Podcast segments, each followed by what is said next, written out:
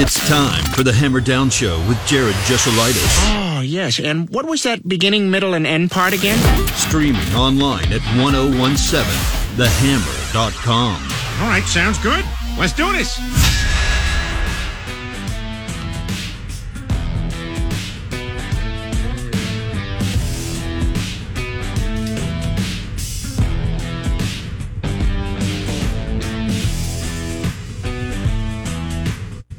About now? Here we go. It's the Hammer Down Show on 1017 The Hammer, 1017thehammer.com. Now the microphone works. Uh, it is Jared. Glad to be here Thursday. Uh, yeah, we got some news on the horizon. I mean, it's a little bit slow during the day, but we're keeping an eye out. Some big Big Ten news to talk about here in just a little bit. Let's get started with Need to Know news. Here's your Need to Know news. All right, let's start uh, with some high school news. Harrison announces uh, Jordan Yost as its new boys tennis coach. Uh, she'll take over for Coach Bradley, who stepped down back in the spring. Yost, a familiar name in the county, is a former McCutcheon boys coach from 2012 to 2016. She'll still need board approval, but that'll be presented during the next meeting. Yesterday's Sox game was postponed because New York looked like Mars outside. Like, seriously. It was crazy. They're going to get two in today. MLB says they expect both games to be played. Uh, Lynn versus Severino in game one, which starts just after 4 o'clock today. Then it's Clevinger versus Vasquez in game two after that. We'll see how it all shakes out. Cubs played last night in LA and lost their third straight. 6 2 the final to the Angels. They've lost those all three of those games, this losing streak, by three runs or more. Cub bats failed them yet again. They pick up just a measly three hits. Jameson Taillon, five and a third innings, four earned, five strikeouts, four walks. Now, tonight, Drew Smyly's going to try to hold off the sweep by taking on Reid Detmers in a battle of lefties. Detmers winless so far this season. The club has lost seven of his 10 starts. Big 10 will announce their football plan for the next year tonight 4:30 on the Big 10 network. Rumors flying it'll include the elimination of divisions and include up to 3 protected rivalries each year. Brett McMurphy tweeting out here just a little bit ago that he's got some leaks, none of which involve Purdue, but Michigan at USC, Ohio State at UCLA, Wisconsin at Michigan, Iowa at USC, UCLA at Michigan, Wisconsin at USC, Nebraska at UCLA, Iowa at Ohio State, USC out at Penn State. Oh, please make that like November. And UCLA out at Iowa. So some leaks with our new West Coast brethren.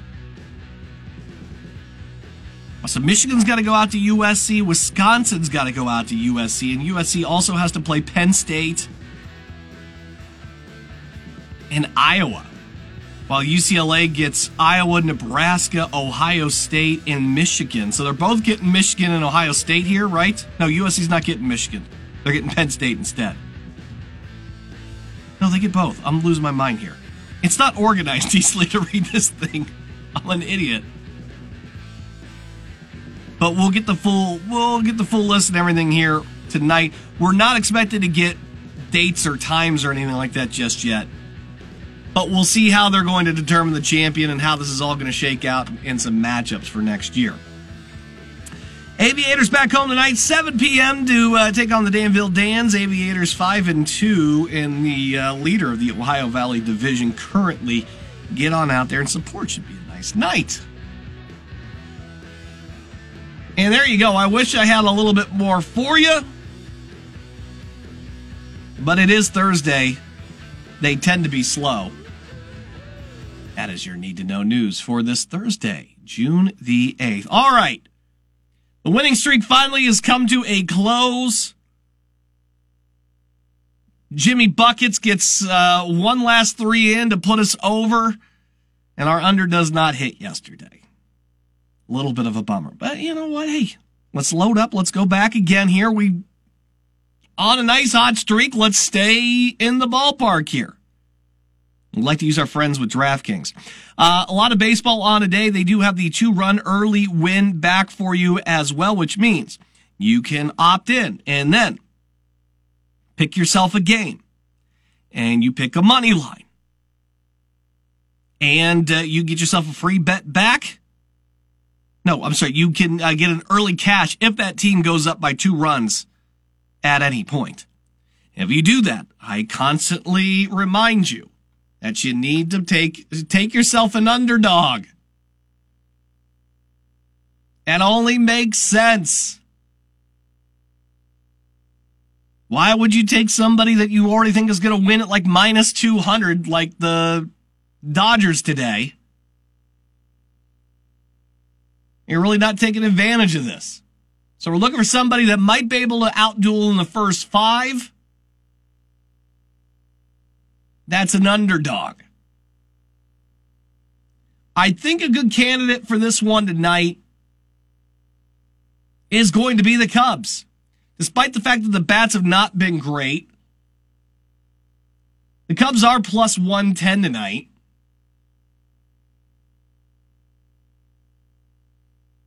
And they're taking on Reid Detmers. Detmers has got a 5.15 ERA. He's allowed at least six hits in six of his past eight starts. He's allowed at least three earned runs in five of his last six, and Smyly's been pretty darn good.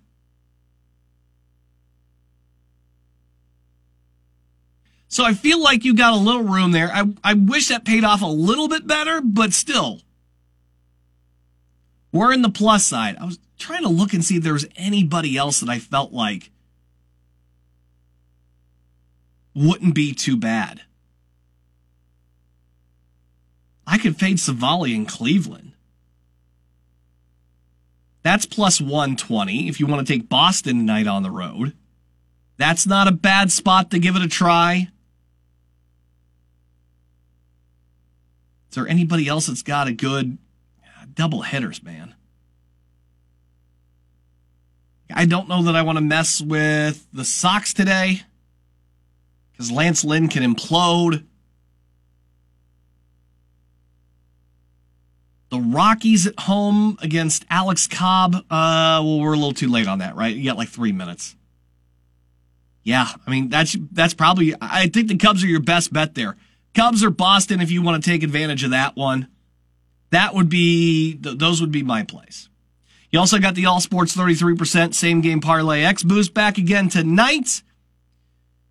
Get yourself a 25% boost on your Vegas versus Florida Stanley Cup game tonight. There's also the gift super boost, a plus 125 uh, odds on a goal in the first 10. I don't know that I feel like that hits, but those are really good odds for that at plus 125. Also, first goal odd score surge they're in Florida tonight. I mean, like, if you want to take a Vegas guy, it's always got to be Marchessault or Eichel. For Florida, man, it's so hard because, like, there are about five guys that could easily score the first. It could be Reinhart. It could be Bennett. It could be Tkachuk. It could be Verhaeghe. It's tough to pick. I think tonight might actually be a little bit more of a low scoring game, too. Over under is set at six.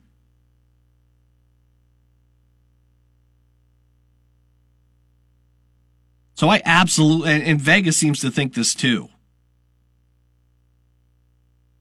That this is going to be maybe lower scoring, which is surprising because we've gone to, well, what, seven goals and nine goals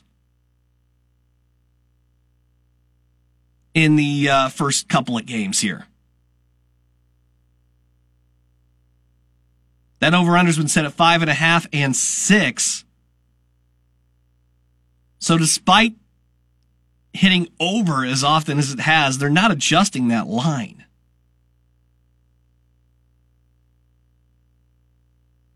By the way, the home team has won each of the last seven games between these two teams.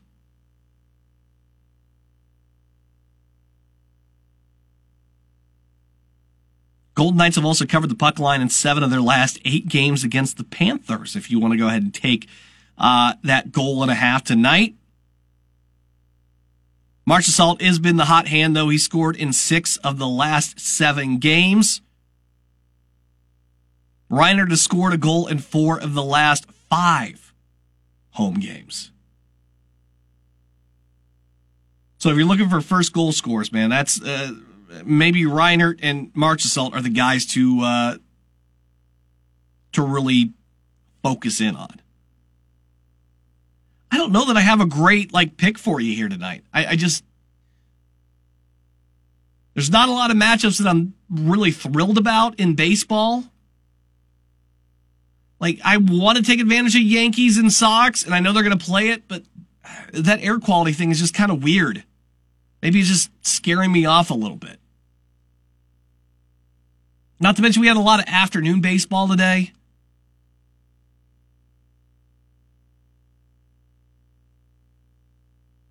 I mean, Philadelphia probably smokes the Tigers today. Zack Wheeler's on the mound.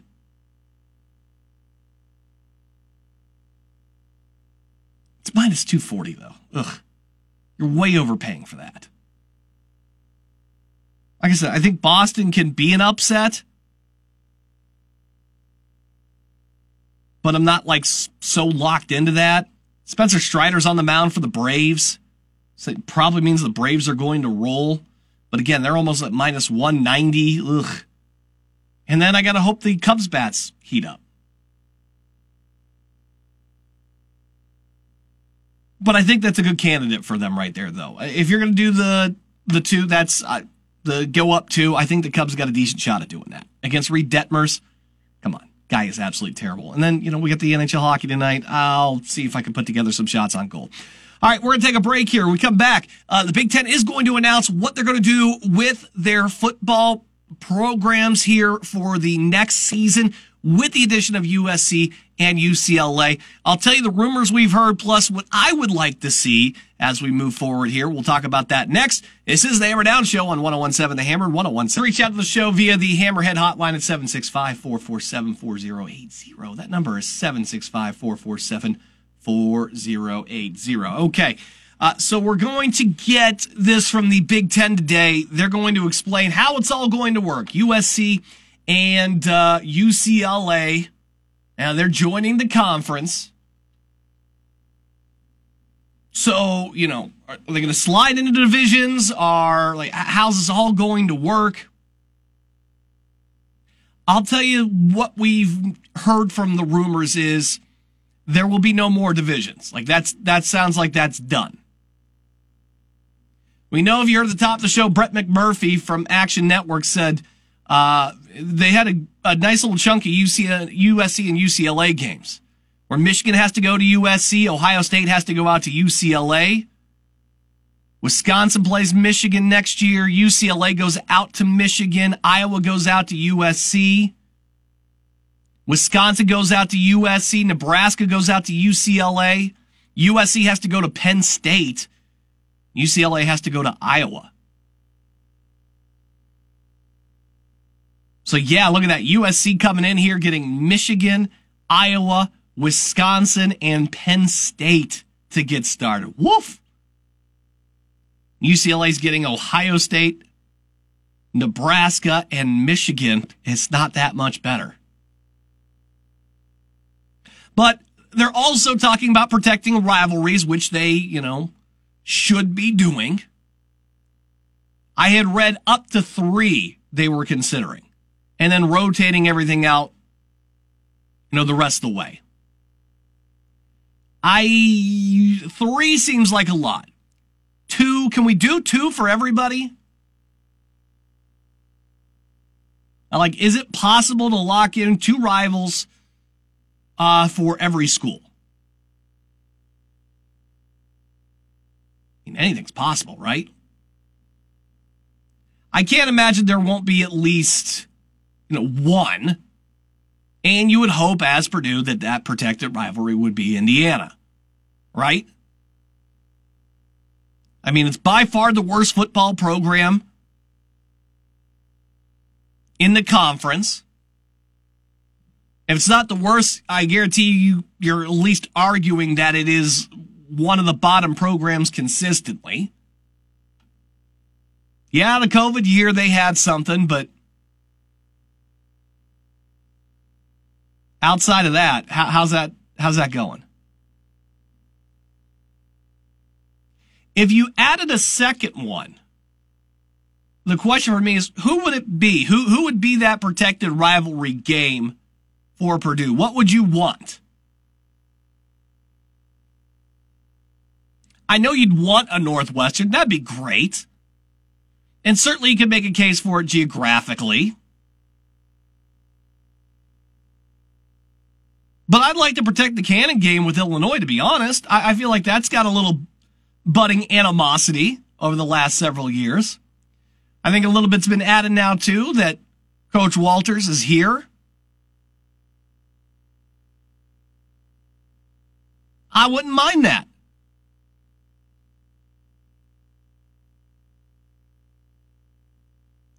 I just don't know who else. I mean, the obvious targets are Illinois, Northwestern, maybe Nebraska, maybe Minnesota.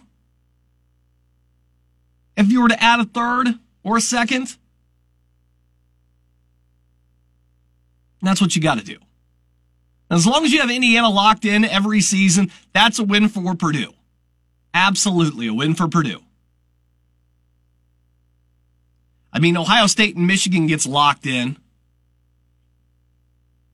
And they have to live with the fact that every year, basically, they're going to decide, you know, who gets to go to the Big Ten championship game. Because one of them is going to take the other one out. It just, it's going to keep on happening.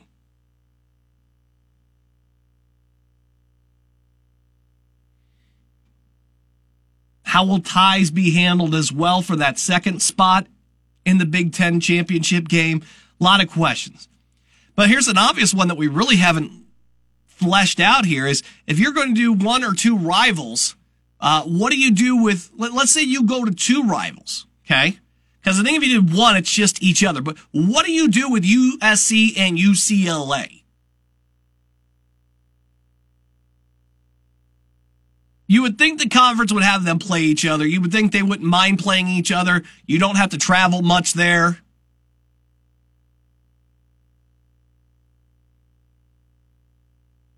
I mean, otherwise, if you take them out, uh, you're out playing what? Minnesota, Nebraska every year? Is that is that the rivalry? Are we going to try to force a USC rivalry with um, like a Penn State?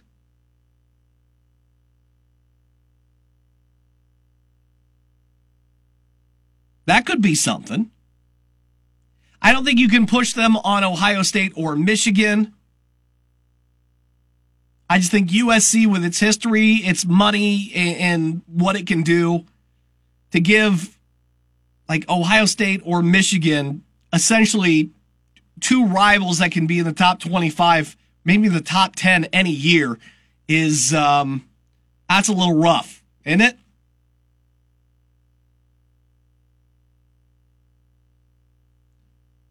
I think Penn State's a good target for USC there.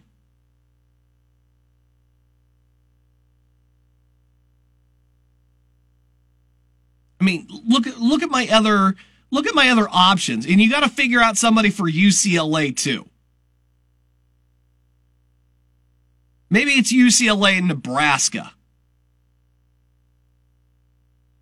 But you're not turning USC Northwestern into a rivalry. You're not turning UCLA Northwestern into a rivalry, let's be honest. Can you really turn either two of those into uh, rivalries with Iowa? Eh. For whatever reason, the Penn State thing kind of feels right for me for a second rival for USC.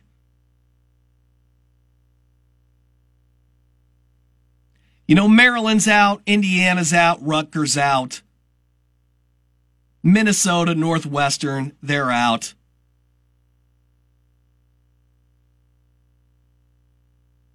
And Penn State just feels right. But those will be the big questions that I have tonight when they reveal all this is Uh, how many protected rivalries do you get? And uh, what do the rivalries end up being for USC and UCLA? I think if you get two and you're Purdue, uh, the Indiana thing's a no brainer, and that's great for Purdue. I'd personally, I'd like Illinois to be the second one. If, if we're going to, I would like Illinois to be a second one.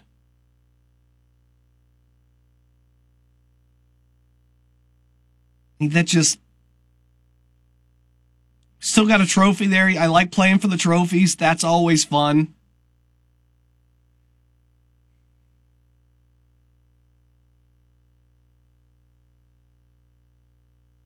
It just makes sense. I don't think they overthink this very much. I don't think Petitti has overthought this. Very simple. You get rid of the conferences. Everybody gets two against, you know, who's driving the revenue with the rivalries, and then you cycle through everybody else. Pretty simple. I don't think there's there's not going to be a three conference system here. Unfortunately, we will not get the leaders and Legends divisions back. It's not going to happen. They're not going to keep the East and West and throw UCLA in one and USC in the other. There'll be no rebalancing of two divisions. It'll be what it should be. Get rid of this East and West stuff. Let the two best teams in the conference, whoever stands at the, at the top of the mountain, gets to play in the championship game and that's best. As much as it benefited Purdue to play in the West and get themselves into the Big Ten championship, is it really fair to have a team in maybe is like the third or fourth best team in the conference play in the championship game?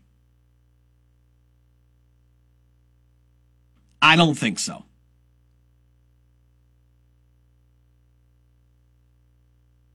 So yeah, it will make it harder for Purdue.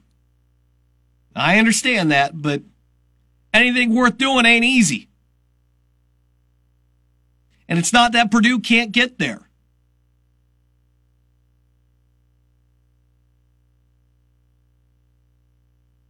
And it's not that we should lower the bar back down again and say, well, you know, as long as you can make the top five, we'll call it a successful year.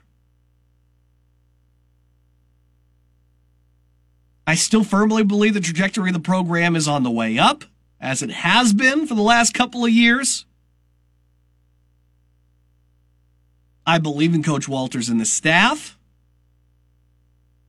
I'm going to be patient in the first year. We're installing, we're learning, we're overhauling a lot of stuff with new personnel. It's going to take time to get that to click. I am I am very understanding of that.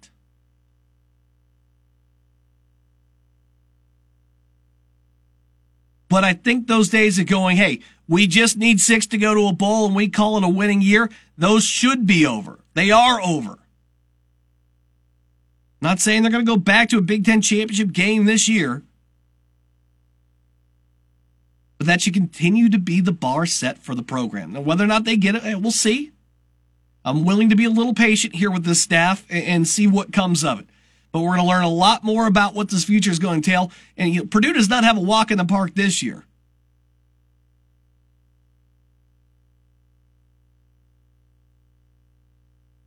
So hopefully, when these schedules come out, and again, we won't have the dates, we won't have times or anything like that, but hopefully, when it comes out tonight, it'll be a schedule that favors a second year coach looking to take that next step and put you in the upper echelon of the Big Ten. We got a break. We'll be back, though. It's the Hammer Down Show on 1017 The Hammer and 1017.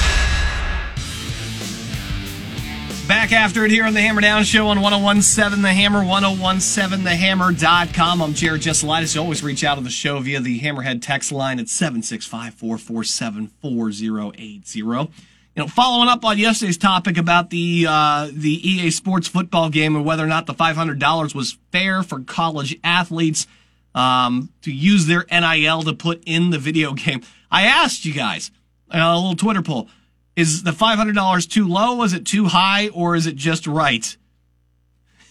and literally an equal amount said too low and an equal amount said too right. Or that's right. So one jabroni said that it was too high. I I tried to think about it a little bit more on the walk around. Like, I, took my son out for like a little stroller walk. He just you know, chills and stuff. So I don't know. I, I, make it like 750. Let's just meet. They probably want double that. Let's meet in the middle 750. If you want in, cool. If not, you can try to negotiate your own deal. Maybe they do that with a few people. And then if you want to be left out, you're left out. I just, my whole thing was I didn't want to see the top tier guys make such a big deal out of it and try to get more money out of this that the people that don't ever get any money walk away with nothing. And I still think there's a possibility of doing that. But then again, I'm a terrible negotiator. But that's what the results of the poll were uh, yesterday. So I, I, found it interesting that it was that. I honestly thought that um, more people would just say that it's like too high, but no, you guys were kind of with the, the ball players. Uh, some news and notes here. Purdue volleyball uh, released a little teaser video the other day. Dave Shondell looking at what he called the hardest Purdue volleyball schedule they've ever had. And it was released today. The breakdown. Seven of Purdue's nine opponents appeared in um, the 2022 NCAA tournament, including four which advanced out of the first round. Six of Purdue's nine opponents. This is non-con. Um, 66%, so 66% of them recognized in the AVCA poll. Boilermakers will have the most non-conference home matches since 2018. Seven of those. They'll have three tournaments at home too: the Reamer Club Extra Special Premier, the Stacy Clark Classic, and the Boilermaker Challenge. And the majority of Purdue's non-conference schedule are played on Fridays, followed by Thursdays and Saturdays, two matches apiece, and one Sunday showing. I would love, and I know when we had Coach Shondell on, I think we would all love to see them back in Mackey Arena at one point.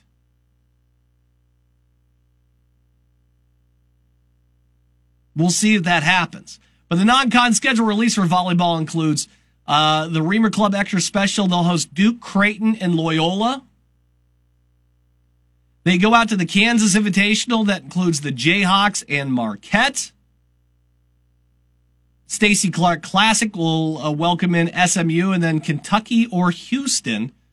A nice little budding rivalry with Kentucky going on here. The Boilermaker Challenge welcomes in UCF and USC. Is UCF the Moon Pretenders is that USF? I can never keep them con- because if we got to teach these people who owns the moon again, so be it.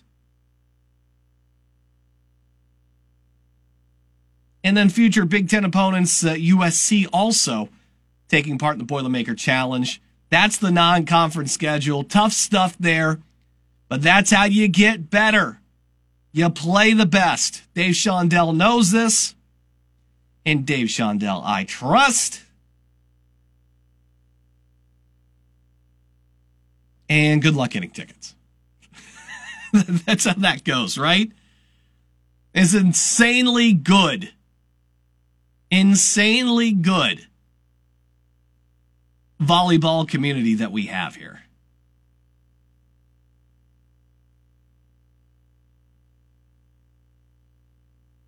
Also, Herman Sekne today. Uh, we talked about how great he is. We talked about him being a uh, third team All American for Purdue this season. All the you know Big Ten um, awards golfer of the week. They're playing the he's playing the Arnold Palmer Cup today. He got paired up with um, uh, Maribel Ting, and uh, unfortunately they were they were beat four and three today. That's a tough spot to be in because I want to be Team USA, but I also want a Boilermaker to do good. What do you do in that situation? I'm not to lie. I, I go USA. Sorry. I'd do the same thing when I watch Sidney Crosby win gold for Canada. I got to put that stuff aside. I got to go Team USA. But uh, Herman did play today. They pair. It's uh, the top. These are all collegiate athletes, so they're pairing uh, one male, one female internationally versus a Team USA. They'll play again tomorrow. Team uh, international team, six and a half versus five and a half right now. Uh, they are up. So some little odds and ends for things today. I mean, overall, it's it's been a little it's been slow.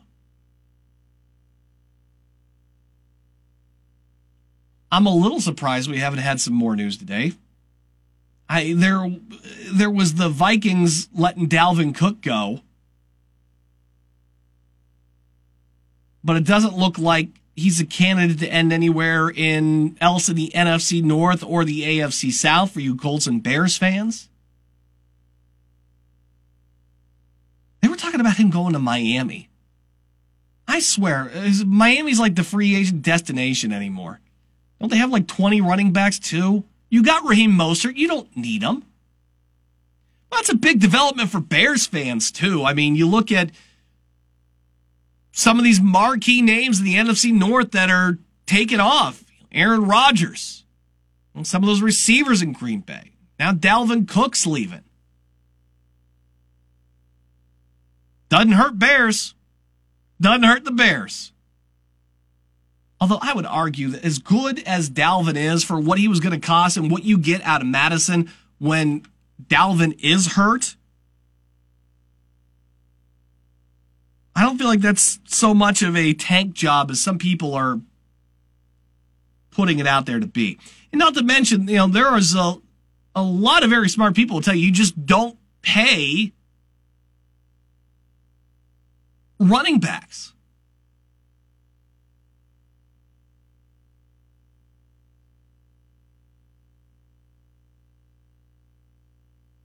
But that is a big time. Hey, you let that go. But their receiver corps is so good that maybe you don't need him in that backfield. And Mattison's not as good as Cook, but I'll tell you what, when he's filled in, he's been more than serviceable.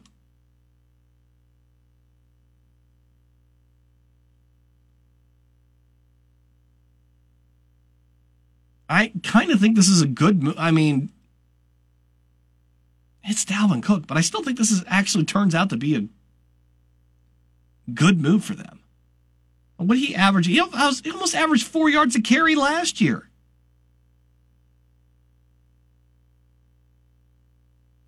He was close to that. I mean, he's pretty consistent. He's like a 3.9 yards per carry.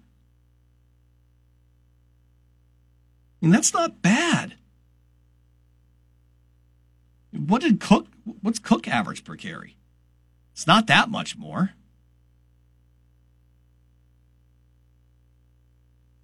Just under four and a half, about a half a yard per carry. That's decent, but it's not like they're leaving. It's it, it's not like the cupboard is completely bare and they're tanking. I just think they've got so many passing targets that it just kind of makes sense. But still, man, that would have been crazy offense with him back there. We're going to take our final break. We'll come back and wrap up a slow Thursday here on the Hammer Down Show with things we missed on 1017 The Hammer. 101.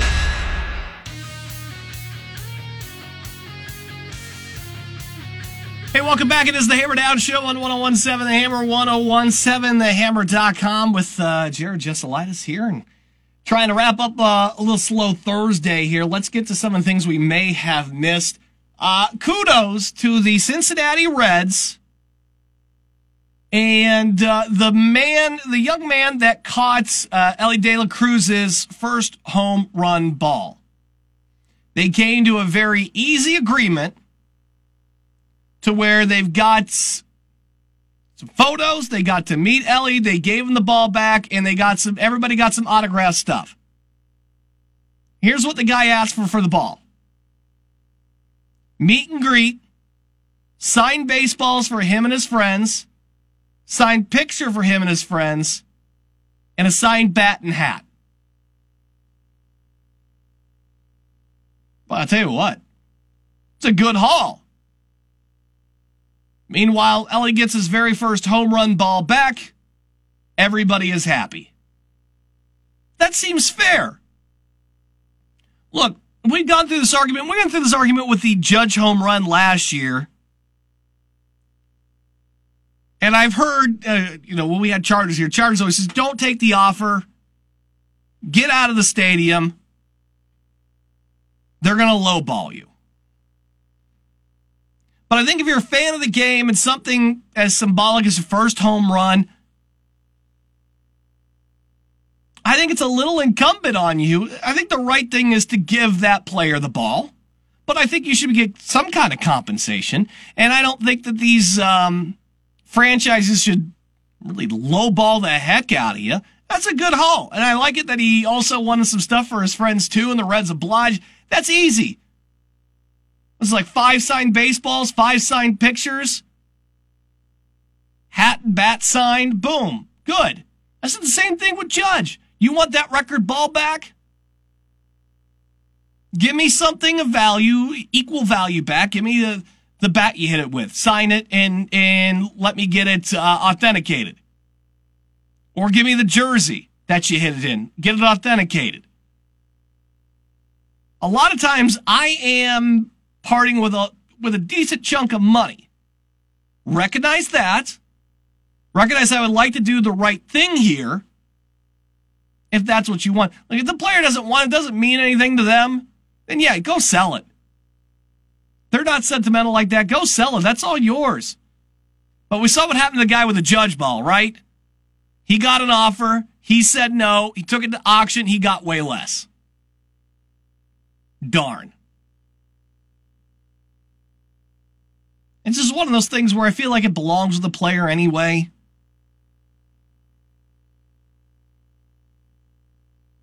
But it's nice to see we can all be reasonable here and come with you know come to something, not you know just demand cash or hey here's a here's a pair of tickets for another game. Like weren't lowballed here. They were able to work something out completely reasonable. Kid's happy. He's a fan for life now. The boys are fans for life now. They get a once in a lifetime experience to bond them. And what did it cost you? A meet and greet, five signed baseballs and pictures, an autographed hat and an autographed bat. It's so easy. So easy. I'm glad we were able to come to a, an agreement on that kind of stuff. Finally, I'm sorry, but I, I know we talk sports, and, uh, and you know I don't jump into politics with you at all about any of this stuff. I, I don't want to get into it. It's not why you listen to the show. Um, and you know I certainly have my feelings on things, but we normally just keep it strictly sports, unless politics directly intervenes with something here that we have to. You, you, there's like when Mike Pence came to the Colts game, we went through all that stuff. You, you can't avoid not talking that stuff. But I want to get into that. But there is a news item here that I'm a little bit. I got questions here, and I'm surprised we're not more shocked at this point. At the amount of UFO talk we've had all of a sudden. Now, here comes this video out of Las Vegas. Police body camera catches, it looks like a shooting star type deal, but something's clearly falling to the ground, lit up. And then moments later, 911 call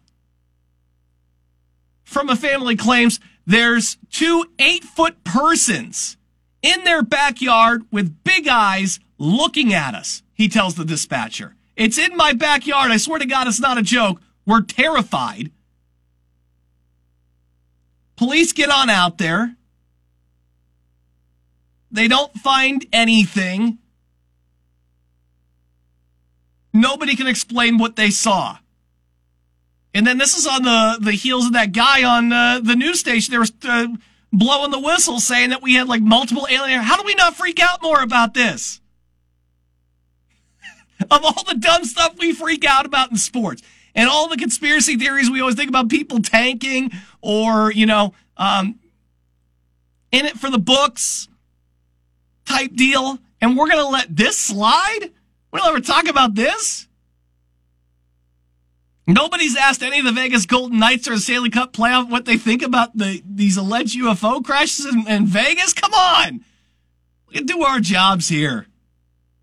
I'm terrified. However, when I watch the body cam video and they're describing everything, I don't know if they're in such a state of shock, but I would think that you'd be a little bit more nervous and scared to death about what you just saw. And they seemed they seemed a little bit more at ease than I would have thought they would have been. So I don't know if this stuff is real. God, I, I, I kind of hope not. this is terrifying to me.